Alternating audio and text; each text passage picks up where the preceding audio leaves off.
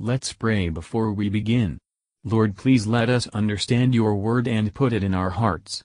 May it shape our lives to be more like your Son. In Jesus' name we ask, Amen. Psalm 6 O Lord, rebuke me not in thine anger, neither chasten me in thy hot displeasure. Have mercy upon me, O Lord, for I am weak. O Lord, heal me, for my bones are vexed. My soul is also sore vexed. But thou, O Lord, how long? Return, O Lord, deliver my soul.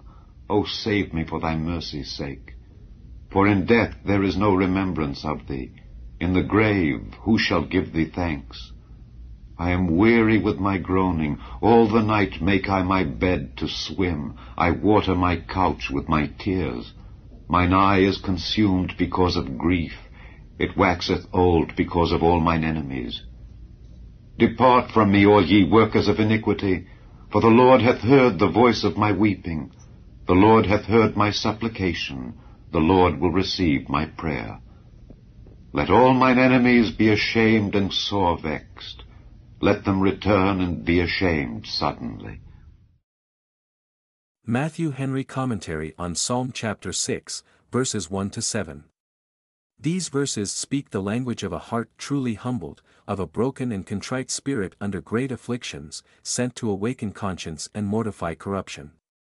Sickness brought sin to his remembrance, and he looked upon it as a token of God's displeasure against him. The affliction of his body will be tolerable, if he has comfort in his soul. Christ's sorest complaint, in his sufferings, was of the trouble of his soul, and the want of his Father's smiles. Every page of Scripture proclaims the fact, that salvation is only of the Lord. Man is a sinner, his case can only be reached by mercy, and never is mercy more illustrious than in restoring backsliders. With good reason we may pray, that if it be the will of God, and he has any further work for us or our friends to do in this world, he will yet spare us or them to serve him. To depart and be with Christ is happiest for the saints, but for them to abide in the flesh is more profitable for the church. Verses 8 to 10. What a sudden change is here. Having made his request known to God, the psalmist is confident that his sorrow will be turned into joy. By the workings of God's grace upon his heart, he knew his prayer was accepted, and did not doubt but it would, in due time, be answered. His prayers will be accepted, coming up out of the hands of Christ the Mediator. The word signifies prayer made to God. The righteous judge, as the God of his righteousness, who would plead his cause, and right his wrongs. A believer, through the blood and righteousness of Christ, can go to God as a righteous God, and plead with him for pardon and cleansing, who is just and faithful to grant both.